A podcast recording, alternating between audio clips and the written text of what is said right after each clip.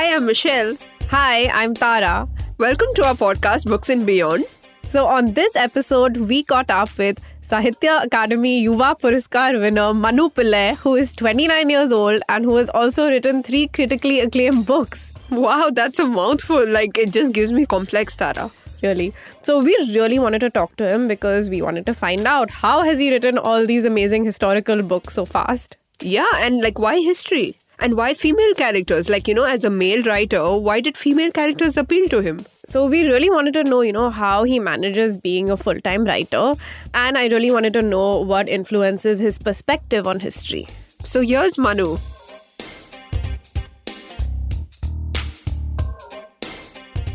So, hi Manu, welcome to our podcast, Books and Beyond. Michelle and I are really glad to have you today. Um, so, for those of you who don't know, Manu is the author of three history books The Ivory Throne, Rebel Sultans, Courtesans Mahatma, and The Italian Brahmin. So, Manu, you've written so many historical characters. So, Michelle and I are wondering who is your favorite historical character? And it doesn't have to be somebody you've written about, and it doesn't have to be Indian. But if it is, that's also cool. You know, I don't think I have one favorite as such, but you know, there's it's usually thematic. It's usually these very interesting women who've sort of fallen through these cracks, not because of any other reason, but the fact that men just haven't been looking at them. So if you look at the third book, there's a number of interesting women in that. So there's this one colorful lady called Begum Samru, who begins life as a dancing girl in Delhi in a brothel, really. And then somewhere along the way, she meets this German mercenary who's much older than her uh, becomes his, not his wife officially, but sort of like a, a partner. When he dies, she actually sort of edges out his son and his legitimate wife and takes over the army, commands the loyalties of the of the troops, becomes this head of a large mercenary army, uh, converts to Christianity for some reason to sort of carve out her own space. Uh, she falls, has an affair with an Irishman, marries a Frenchman, nearly loses everything because her troops mutiny and tie her to a gun carriage and say, you know, we're going to leave you out in the sun to rot for a week and she bounces back, reclaims the loyalty of her troops, goes on to become an ally of the East India Company. She's styled daughter of the Mughal emperor, pillar of the empire, and so on. And she dies in 1835, one of the richest women in North India. You know, think of the, the arc, you know, wow, from a yeah. brothel to richest woman in the North. It's just remarkable. Yeah, I think she's just one of the amazing female characters in the book. Like for me, I loved Nangeli. So like she's just one of the you know memorable characters in the book. So it's just amazing how you bring alive these uh, you know amazing female characters. So the story of Nangeli is often misunderstood because you know the broad gist that you get online and there's this very popular comic strip sort of thing that was going around an illustrated version uh, all of this seems to suggest that lower caste women in Kerala were not allowed to cover their breasts. And Nangeli was sort of standing up to this when she refused to pay the breast tax, which was a tax you had to pay if you wanted to cover your breast. And she refused, she cuts off her breasts and dies. So, this, of course, sounds very compelling and emotional and all of that, but this is not the whole truth. Uh, the thing is, nobody, no women in woman in Kerala covered her breasts till the 1920s. Even uh, the royal family started it in the 1880s, perhaps, or the 1860s. But uh, the first Brahmin woman to wear a blouse was excommunicated for indecency because wearing a blouse was considered indecent. So when Nangeli stood up and you know against the breast tax she wasn't actually trying to protect her modesty or her virtue because local culture was such that your modesty didn't depend on whether or not you covered yourself above the waist everybody was uniformly topless it was just the way it was uh, Nangeli was standing up to a caste based tax. So basically, all lower caste people had to pay a poll tax. And it was called for men talakaram, which is head tax. And for women, just to distinguish them by their gender, it was called molakaram or breast tax, two different rates. She was essentially standing up to an unjust caste based tax, not for some sort of Victorianized moral uh, this thing about covering her breasts. That was that's a later interpretation of the story. Uh, so it was interesting to sort of write this essay and try and correct that. But even now, you know, on online etc., most people buy into the other story because for them the very notion that women walked about topless is somehow wrong. Like it can't have been proper. But the fact is, you know, it was how everybody moved around. My own great great grandmother, etc. You know, all of them walked around uniformly topless. Yeah, that's something that we never think about uh, today. Yeah, there exactly. Are, there are photographs. Yeah. You know, there are photographs of these grand aristocratic families in Kerala, group photos. You know, where you have mothers and sisters and sons and brothers, all of them uniformly topless, sitting together in a in a row, wow. and you know, wow. posing for pictures. There's after the British come, they start uh, influencing this culture. So if you mm. go in southern Kerala, they start tying a thing around their torso, which is a form called Methukatta, for upper caste women. As you go further to the north, you look at paintings of the princesses of the Cochin royal family. When they appear before, say, a European painter, because of his European sensibilities, they'll take a piece of cloth and simply hold it like that against their chest. They're not actually covering it. They're not. It's very loosely held. There's a very famous uh, Raja Ravi Varma painting. If you Google it, uh, it's actually miscatalogued. It's called the Reluctant Princess. Uh, but that shows a woman in this pose. She's simply holding a cloth loosely against her chest, and that's just how you know people were. So, you know, something that's really fascinating to me and Michelle is, and it made me think about that when you're recounting all these stories, is the variety of stories that you've incorporated into all your three books and the numerous facts that are, and, and even when you're speaking, all the stories that you know. So, how do you uncover all these treasures and how do you do your research? You know, the interesting thing is the stories are there. It's just that they don't necessarily make it to public uh, consciousness because you know these stories tend to languish in the seminar circuit. They tend to languish in archives and so on. And you know once you start digging in the right places you're going to be surprised by the kind of stories you come up with. In my case now i've become a full-time writer. This is what i do. I spend all my time when i'm working going through a research cycle which for me the last big research cycle was 2017 till the end of 2018 it was literally 10 hours a day in the library. This is where i'm constantly sort of piling up uh, information. I'm not writing, I'm not doing anything else. All I'm doing is systematically culling sources and archival material for the stories. And then, you know, ideally next year, I'll probably, after a gap of two years, that is, I will sit down and actually start digesting the research and writing the research into book form. So, you know, uh, the more wow, you spend yeah. time in archives, the more you start looking at wider sources. As I said, you know, we are this old fashioned notion that history is all material that's written, written in records it is lopsided. You get an elite view of history written by elite classes that were literate. You don't get a complete view of history. So, increasingly now, to understand something that resembles the truth, something that resembles the overall picture, you need to look at the records, which is one part of the puzzle. You need to look at art, you need to look at architecture, you need to look at literature, Right. So now that you've, you know, told us about the rigorous research that you do, how do you, you know, retain all of that, Manu? Like we have really poor memories and we really want to know how do you retain it? Like seriously. The thing is I don't look at it through dates and events. It's more, you know, what is history at the end of the day? The way we are taught, it's five battles, five empires, five kings, and five other things, you know, five dates, important dates. Uh, but is, I mean, think of who made history. It was men and women it was human beings who made history. So history is also their stories. It is also human experience. You start looking at history not necessarily as an affair featuring dates, as an affair featuring battles and kings and empires, but start looking at it as human stories. And human beings always connect with other human beings. Why is it that gossip magazines do so well? Why is it that gossip transmits so well? Because human beings have a natural inborn appetite for the story of other human beings. Which means if you start looking at history through the eyes of the men and women who made history, history comes alive in a completely different way. It becomes something that registers much more comfortably in your brain because there are parallels you can draw with yourself. Absolutely. Like I could connect with the characters and the way you have written it, it's very accessible. I think that's what you do really well in your books is that you make all these characters come alive. And some of the interesting facts that you include are very fascinating for readers. Um, that brings me to my next question is that, uh, you know, in history, as you said, we're just taught dry dates and we're just taught to memorize uh, the names of kings, rulers, dynasties. So, what was your reaction to history in school and how did you sort of, when did history come alive for you? I sympathize with history textbooks who write textbooks for school children because, as I've said before in other on other platforms, you know they're given an order from above saying write a textbook history of India in 50 pages or 100 pages. How on earth do you encapsulate so many thousands of years with so many layers and so many complexities and so many stories into 50 or 100 pages? You reduce it to the dry bones, you reduce it to these five dates, and you're like, okay, fine, this is Indian history, which is why kids don't develop an interest in, in Indian history. In my case, it was originally, I think, a sort of jolt I got between what I was seeing in my textbook and what I was hearing from my own family.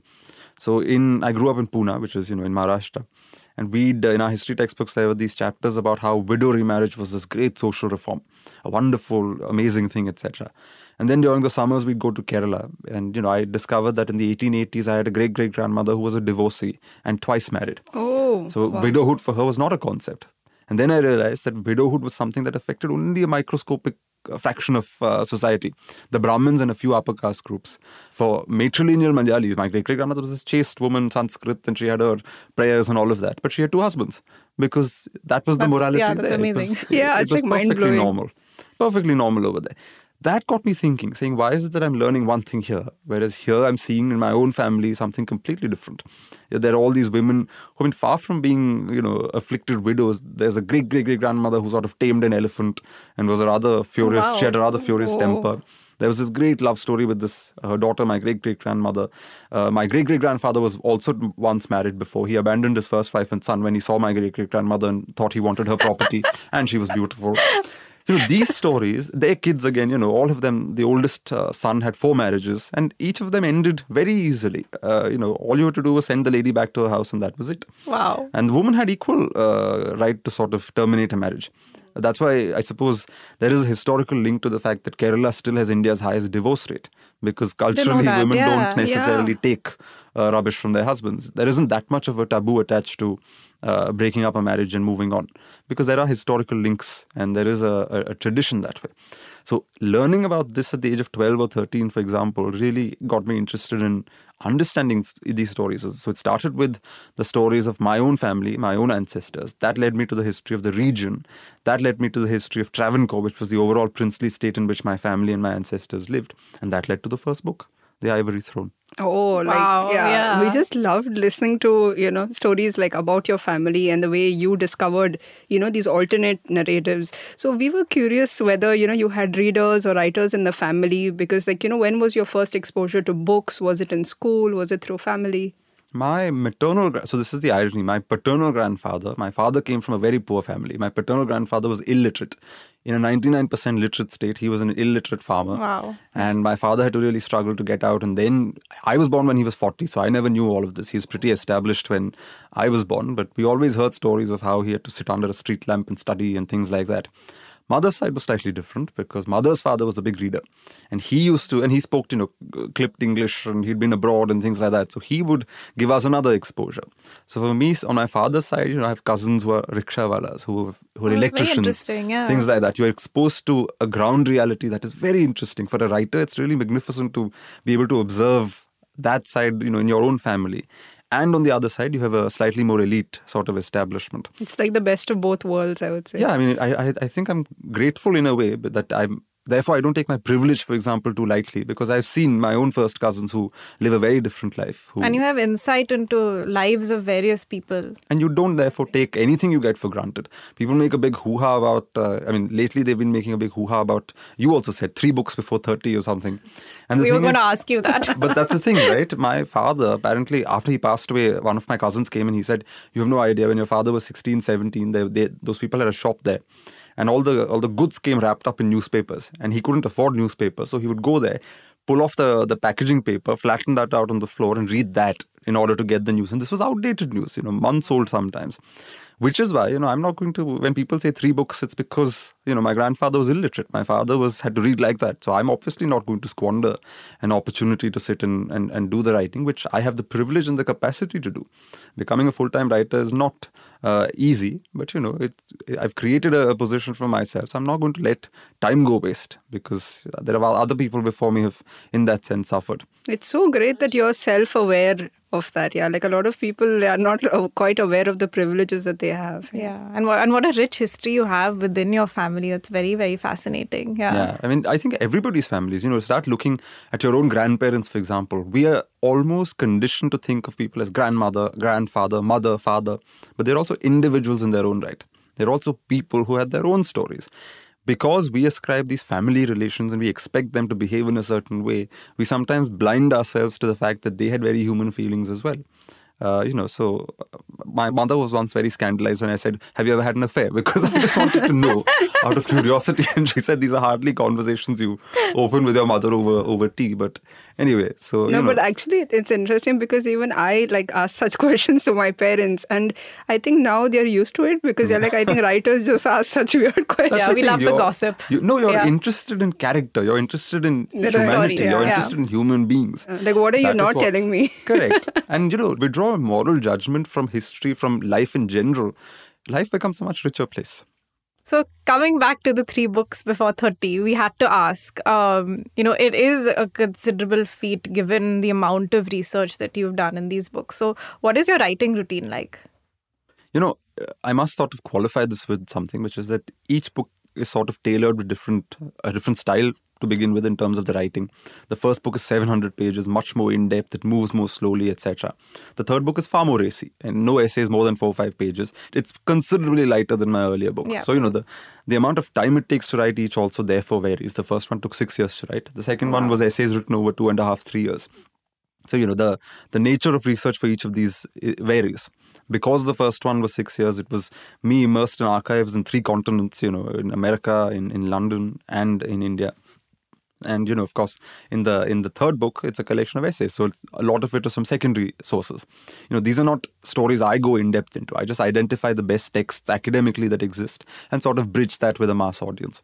Some material in even in the third book is archival. So the uh, the sections on savarkar for example the two essays that i found in the archives these this is curious, funny little essay he once wrote about how the king of Nepal should be the emperor of India. I found that in, in, in London uh, when he jumps off a ship in Marseille and tries to escape. All the archival material and the and the arbitration that took place in the international courts in The Hague, all of that is again archival material. Some is Telugu literature, which I can't read Telugu. I can do Marathi, Malayalam, Hindi, but I can't do Telugu. So there I rely on uh, very good translations by the senior most scholars in that field. Uh, so, you know, research therefore uh, entails depending on the nature of the book. So now my fourth book, which I haven't started writing, so I shouldn't probably be talking about it. but that again goes back to the first book in terms of size and ambition and oh, scale. Wow. Okay. Wow. Because, you know, that's, yeah. in a sense, you have to keep sort of testing your own capacity. If you fall into a routine of a single style, a single format, uh, a single, you know, tone even, your eventually your writing starts suffering.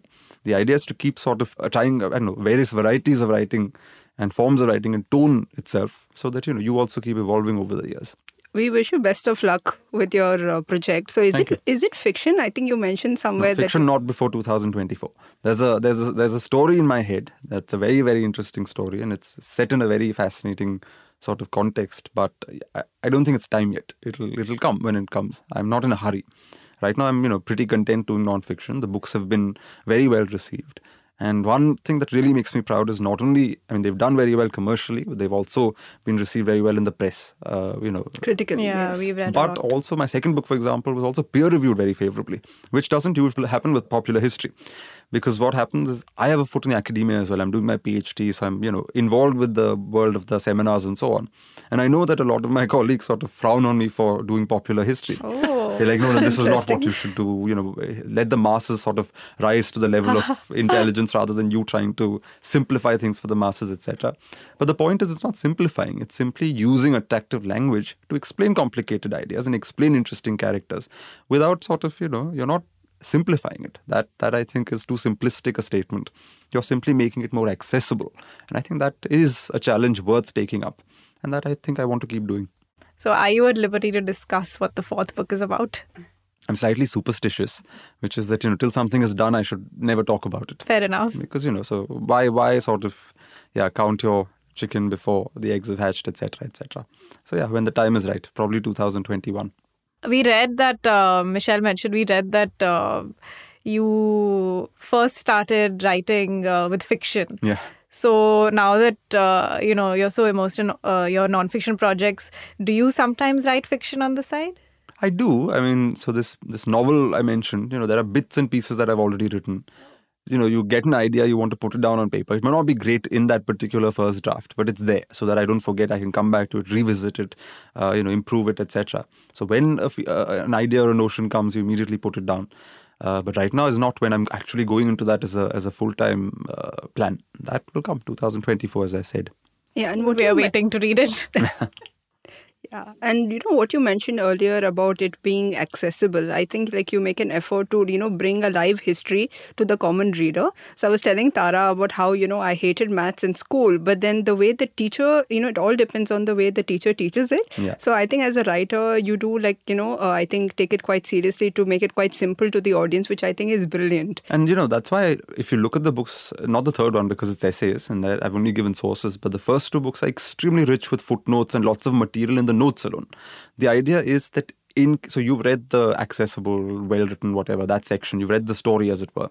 But then, if you're interested in a more academic sense into actually going into one or two facets of this in great detail, everything is footnoted. Everything has you know annotations that are really going to guide you to you know uh, picking up those academic books or picking going directly into the primary sources, into the archives where I found the material, so that you yourself can develop your interest. That is the idea. Also, it's not light in the sense that, as I said, you don't compromise ever on the research. So I'm in a way proud that the first book has 104 pages of notes because you know it, wow, yeah, that is a contribution in its own right. Putting that much archival uh, material in one place uh, is you know it, it, to me it's an interesting uh, way of doing it which is the prose is is accessible but the sources are still maintained in a very academic sense I, I really like the way that you include humor in uh, in your books. Uh, what was the line that? Yeah, uh, so there's a line in your uh, current book where uh, Annadurai, I think, mentions like uh, you know he says that oh then the national word of India should. Oh, this is when Gandhiji says the Yes. national language should be Hindi because uh, Hindi is spoke- spoken by a majority. Yes, and he says how the national bird then should be the uh, you know the crow and not the peacock. Yeah, like by that logic. yeah. so it was really funny so like we wanted to know like how do you like you know uh, do you consciously add a humorous tone or like you know so that you to look neutralize for facts like that. The thing or- is, you know, there is plenty of humor in the past. The past is not a humorless uh, sort of horizon. There's lots of humor. There are people who are just. You take an, uh, a character like Jahangir. Parvati Sharma has done a wonderful biography of Jahangir. And you'd think normally a Mughal emperor sitting on his peacock throne, giving out decrees and orders, etc. Jahangir was a man of in, intense curiosity. You know, once uh, the English ambassador got him two dogs, and he was so impressed with these dogs. Far from letting them run around in court, he had palanquins assigned to these dogs. Oh my and God. Men would walk around with fly whisks and escorted these dogs in palanquins around the court. Eccentric man. Another time, someone brought him a zebra as a present, and he was convinced the zebra was a horse with paint on it. So Oh he decides to wash. He in court, he wants the horse, the zebra washed twenty times to see if the paint, paint will wear off. Only when the zebra refuses to change colors does he say, "Okay, fine, this is a different animal. It's not a painted horse." That's my God, crazy, that's so funny. You'll Yeah. never forget facts And like that. He's he's traveling at one time and he sees a, a snake eating a rabbit or something, and he stops his entire sort of retinue and entourage and he says, "Let's watch this." And of course, the snake is suddenly bewildered at being watched by 500 people, so it stops eating the rabbit. And Jahangir says, "No, stuff the rabbit into the snake's mouth. I want to see how this happens." And I think both animals end up dying in the process. So you know, and he he, he maintained a diary. Uh, you know, he's written a diary which is Oh, wow. sparkling with wit and humor and eccentricity. so where can uh, lay people get access It's to called that? the Jahangir Nama. It's been translated into uh, into English. Even, I mean, read the Babar Nama. Babar Nama is even more honest. At one point, I think Babar discusses his love for this sort of teenage boy he sees in a market somewhere, and he becomes obsessed with this boy that he's met. There's great candor. There is frankness. These are human beings. Yeah. So it's really, uh, you know, uh, brave of you, Manu, that you are uh, quite liberal in your tone. And I think it comes naturally to you, like, you know, to bring women in the front in all your stories.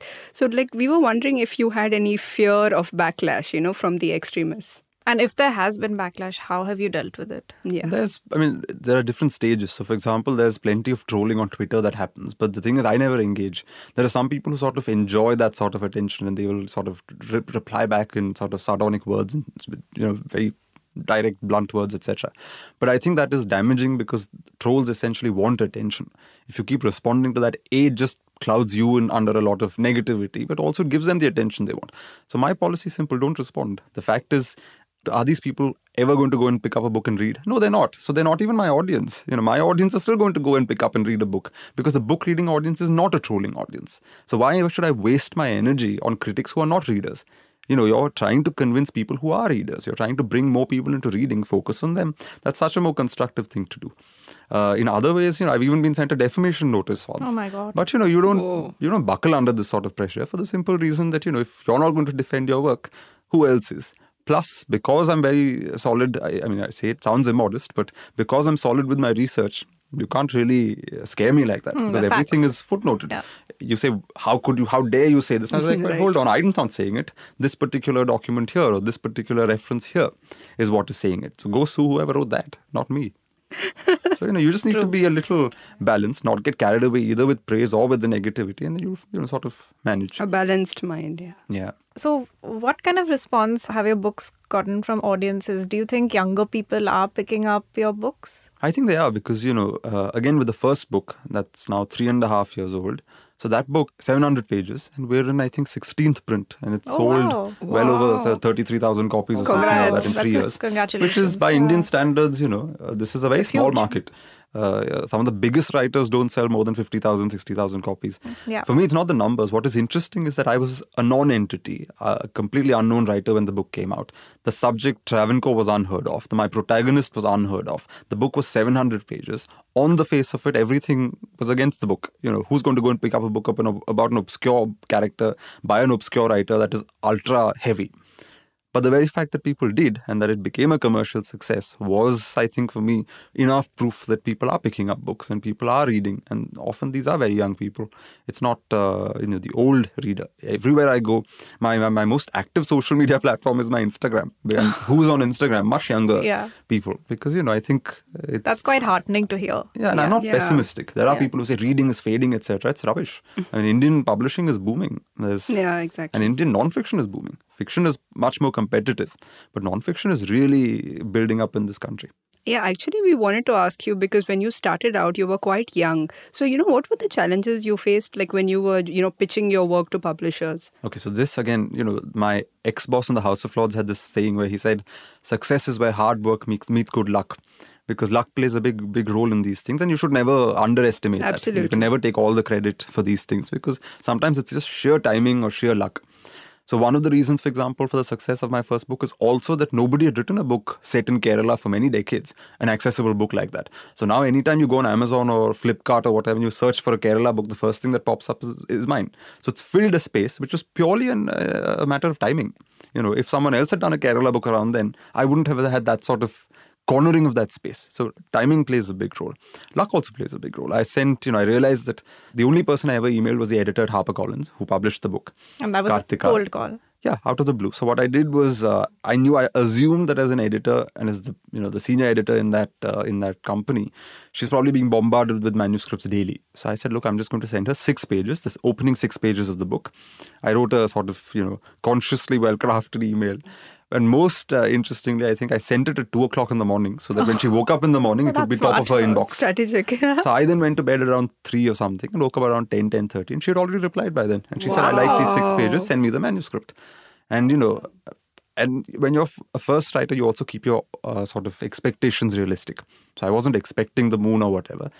It was very sort of sober minded. I said, look, my only condition is this should be published within a year, within 11 months. And she agreed to that. I said, everything else is, you know, debate, uh, is negotiable. I don't, I'm not That's amazing. yeah. caught up on these nitty gritties because the idea is to get that first book published by a publisher who has distribution strength, who has brand value, and then you know it becomes easier after that, and it does become easier after that. right. How do you think success has changed you, or has it?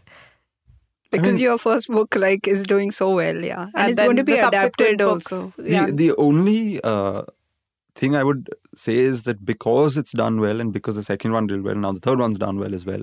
The idea is it gives you greater confidence to invest in your own plan to become a full time writer. So as of 2017, I've stopped working full time. I gave up my job in in Parliament.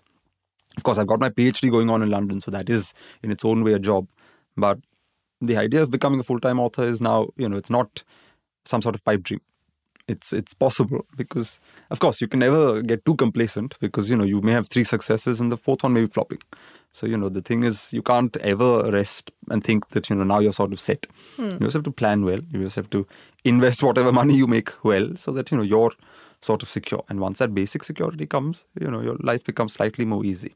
So I think success has only simply given me a sense of confidence about uh, pursuing what I want to do with uh, less uh, you know concerns than earlier. Right. to keep and- going. Yeah. Yeah. And do you think the mindset is changing in India? Because, like, you know, we were talking the other day of how writing is still considered a hobby and it's very difficult for people to accept it. Like, when they ask you what you do, when you say you write, they say, no, what do you actually do? Yeah. Like, do you face that kind of. Not anymore. I think now that you know the books have done well, and some awards etc. have come my way, etc. Right. etc. So there's now people take it a little more seriously. But still, you get the odd email, including one two days ago, saying, "Oh, we're releasing this collection of something. Will you contribute an essay?" And I was like, "No, this is my bread and butter. Like you Yeah. pay me, I will write for you, but I'm not For going sure, to. Exactly. contribute free stuff. That's those days are gone. I, you know, the, the whole idea. In fact, there's this big movement against you know young writers etc. being exploited, saying, "Oh, we'll give you exposure and you write for free." I'm sorry, the world doesn't work like that. If you do anything for free, then It's you your know, labor you're always at the stuck end of the day. Yeah. True. It's not an easy choice to make. Sometimes strategically, perhaps you may have to do something free because strategically the the advantages sort of are greater than the money you might get paid. There, perhaps it's fine. But any random place, you can't simply start doing things for free. Okay, so we had a bit of a rapid fire. That sounds Uh, ominous. Yes, but no, it's all related to writing. So, do you want to begin? Yeah, so um, we want to know like when you just want to switch off from the creative process and just like chill. So what do you do then? I travel, I think. That's what happens. Yeah. But usually see, travel also ends up with writing. So recently I went to Baroda to look at the art collection at the the Baroda Palace and at the palace itself. And my God, it's so striking. The palace is striking. They, they've got this Murano glass uh, mosaics there with some wonderful like mu- murals that have been made out of that. The floors, you know, there's so many stories that I've decided I want to do an essay on it because there's no escaping it. But but and you know Follows then you everywhere. yeah, and then my flight was out from Ahmedabad, so I had to drive down two hours. And I, on the way, I realized there's this stepwell in Ahmedabad that's very that, yeah. famous, you know, Oh. Adalaj. So I, I said, should. look, I don't have enough time before the airport, so I made a quick dash, spent ten minutes there, quickly went Nice. round, and then zoomed back to the airport and and went. But you know, that sort of thing excites me, traveling and sort of seeing places. Wow, I think it recharges you like for the next. And in fact, I used to do that during my research cycles, which is in London, the, the last research cycle I had. So you work, say, six, six, six weeks, where you're doing 10 hours a day in the library. But then I would take one week off and travel. So I'd go somewhere in Europe or come Wow. somewhere in India. There'd be a conference or something. Around that, I'd do something. And I, when I travel, I don't take my laptop. I don't take uh, work with me. The phone's there, so your basic urgent stuff is done. But uh, yeah, you know, the travel sort of lightens the mind. This is not very rapid. yeah. okay, so where do you write, and are there any particular places that you write at? No, not really. I'm not very romantic about these things. When I was doing my first book, I had this thing where I moved to Goa for about three months, thinking, "Oh, I oh, will sit in. Goa and write, etc." it was rubbish. It was a disaster because all I was doing was dealing with the landlord, chasing the maid, doing the groceries, and I was like, "Please, I'm an idiot." So then I moved back with my parents, and then of course there it was much more easy. The food came to me. I didn't have to lift a finger. I could only sit down and write. Like a residency for Yeah, and they would disappear during the day and come back in the evening. So I had the house to myself all day. Wow. That was perfect. That I don't know why I didn't think of uh, that earlier. But I don't have a space. I'm not very attached to physical spaces. I don't have a desk as such that I prefer. Uh, so long as it's a silent room, I can write anywhere. Oh, that's very flexible. Yeah, very interesting. Okay, so do you listen to music while writing? No. No. Okay, so like, which are the top three books that just, if anyone asks you, please recommend like three books to us, which would they be? I would always recommend PG Wodehouse because sort of Nice, brightened yeah. up my, my childhood. And you know, you mentioned humor earlier, and that some of that that tone that I adopt in my history writing, which that sense of irreverence, I think it is strongly influenced. oh, influenced that's by where it comes from. from fiction, you know, ironically, but yeah, that's where it comes from. Uh, who are the other? You said three, right? yes. It's difficult to choose. You know, I'm not somebody who ha- who keeps favorites or lists like that. Okay, so any Um, recently that you read that you really liked? I liked Amrita Mahale's Milk Teeth. Oh, we this read was a that. wonderful Yeah, novel. we really enjoyed Yeah, that. we loved it. Yeah. I loved it for one principal reason, which is that this is a time when increasingly a lot of writers of fiction feel like they must be the voice of the generation. and Sort of, there's this there's a sword hanging over your head that you have to somehow like communicate this this I am I encapsulate this generation's angst and all of that. She doesn't do any of that. She tells she takes a story and she tells it remarkably well. And I think that was so refreshing to read that. And it, it covers a period which also coincided with my childhood. So there was that nostalgia value. There was also the idea that this was a story that was told really well. And I really enjoyed that book for that reason. Yeah. Yes, I think talking about the nostalgia, like we had a question, like, are you planning a contemporary book anytime? Like, for me, I think the 1990s was such a fascinating period, you know, with the change in technology, and we have seen it. So, are you planning to anytime write about the 1990s? No, I don't think so. I don't see anything at the moment. You don't know in the future because my next two, three projects, I have a sense in my head of what I want to do. Uh, the next one's definitely history. After that, there may be one more and then the novel. But as of now, novel may take precedence and then I'll go back to history. But let's see. There's, there's no contemporary book planned. Not not at the moment. Cool. Yeah, very interesting. Also, Yeah. the contemporary at the moment is pretty ugly. I don't want to talk about it. So your column is still uh, it's, it's, It's still happening. It's been three years. Okay. Yeah. It's a weekly column for three years. That's Yeah. a little Yeah. bit of a challenge. Yeah, Because so- for me, it's a it's a double issue, right? Which is that I can't use anything for the column which conf- which is meant for my book because then I'll end up repeating myself. So I have to find something each week that is not connected to my Keep book. Keep finding something and new still, all the yeah, time. still yeah. new and interesting. So there's that. Yeah, that's but that's amazing. So you're Yeah. finding new things to write about, uh, working on Right. your current projects, um, and That's why, then no, it, it goes back to what I said earlier, right? Which is that when you choose to become a full time writer, you really can't squander any of your Hmm. time. You know there are so many uncertainties in future. Right now the running is good. You know, right now things are going well, but in future you can never guarantee it. So when you have the opportunity, when the world is giving you attention. Mm-hmm. Instead of sort of merely basking in the in the glory and the sunlight, you sort of make the most of it. You don't drop the hmm. ball at that time. I really like that philosophy. complacent. Yeah. and I think our listeners can just like I think learn a lot like from this because you sound very mature and self-aware of everything. Yeah, Yeah, I mean- and also very humble. So No, I think hardworking is, Yeah, the, is the general right. principle Yeah. for life because Yeah. you know you don't know till when you can do it. You don't know when you'll get hit by a bus or something. So you know whatever. Let's just do what and we can? And if you while have the can. privilege of doing what you enjoy Why and doing not? well at Yes. it, yeah, that's amazing. Yeah. okay. thank you so much for being here. Thank you for having very me. Very interesting, I very look forward to hearing this online now. Yes. yeah, it was great talking to you, Manu. Thank Thanks. you. I loved finding out about his family, Tara, especially how he doesn't take his privilege for granted and he's so hardworking. It was a great conversation, and I'm super excited for our next guest. I can't believe we're going to be talking to Lisa Ray. I'm a big fan. We both are, and her book is one of the best memoirs that we've ever read. So we're really excited to find out more about Lisa Ray, the writer. Hope you guys enjoyed our conversation, and if you have any feedback, please do reach out to us. We are at Bound India on Facebook, Insta, and Twitter.